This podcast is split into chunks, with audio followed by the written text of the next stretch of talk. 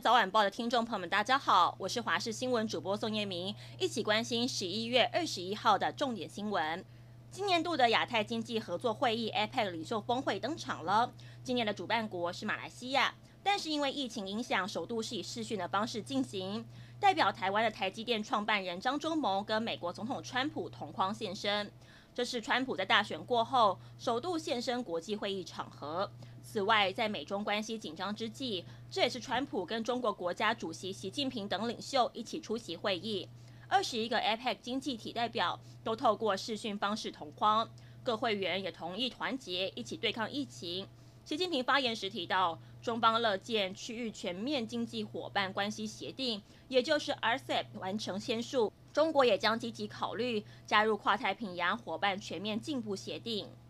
屏东县恒春半岛东岸的风吹沙地区，昨天晚间六点多突然起火，警消获报之后赶紧出动洒水灌救。山坡地的灌木林燃起熊熊大火，站在台二十六线上都可以明显看见烈焰冲天。消防人员一共出动了三辆车，共十六名的消防员洒水灌救，在晚间七点多扑灭火势。初步估计燃烧面积大约是三百平方公尺，幸好没有人员受伤。至于详细起火原因，还有待做进一步的调查厘清。国际新型冠状病毒的疫苗研发屡传捷报。中央流行疫情指挥中心指挥官陈时中昨天晚上表示，我们口袋已经有一些疫苗了，一部分新型冠状病毒疫苗已经跟国外厂商签约，最近将要付定金，付完定金之后就定案。但是为了避免不利谈判，暂时不便透露跟哪几家厂商签约，只透露疫苗有一定的数量，还会跟其他厂商来洽谈。嘉义排队名店福义轩以蛋卷闻名，近年来开发饼干的产品，并与强调支持有机跟友善农业的里仁商店结盟，推出了胚芽饼，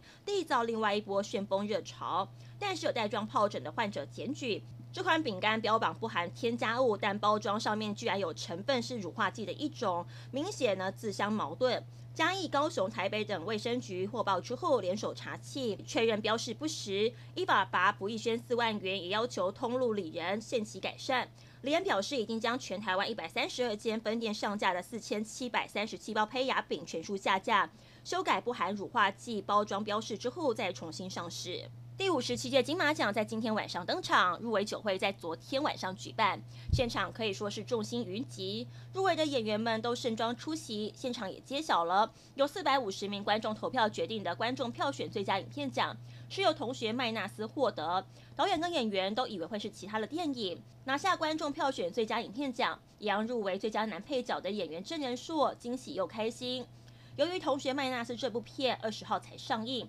片商也透露卖得不错，让导演感性的说：“谢谢观众喜欢。”秋老虎告退，东北风报道，昨天下半天封面通过台湾北部海面，东北风随后报道，北台湾局部降雨，而今天东北部会有局部大雨豪雨，北部东半部陆陆续续会降雨。东北风将接力影响到下周二，北部高温将仅剩下大约二十三度，低温是二十度。气象局预报员表示，今天全天受到东北风的影响，东北部要留意局部大雨豪雨。桃园以北到花莲的高温是二十五到二十七度，而新竹以南到台东受到东北风影响不大，仍可达到二十八到三十度，而入夜低温是二十到二十三度。北台湾近山区有机会出现十九度左右。明天白天东北风稍微减弱，东部大台北山区局部短暂雨，而入夜之后又有另外一波东北风报道，将影响至下周二。东北部持续留意局部大雨，而大台北至东半部也会有局部短暂雨。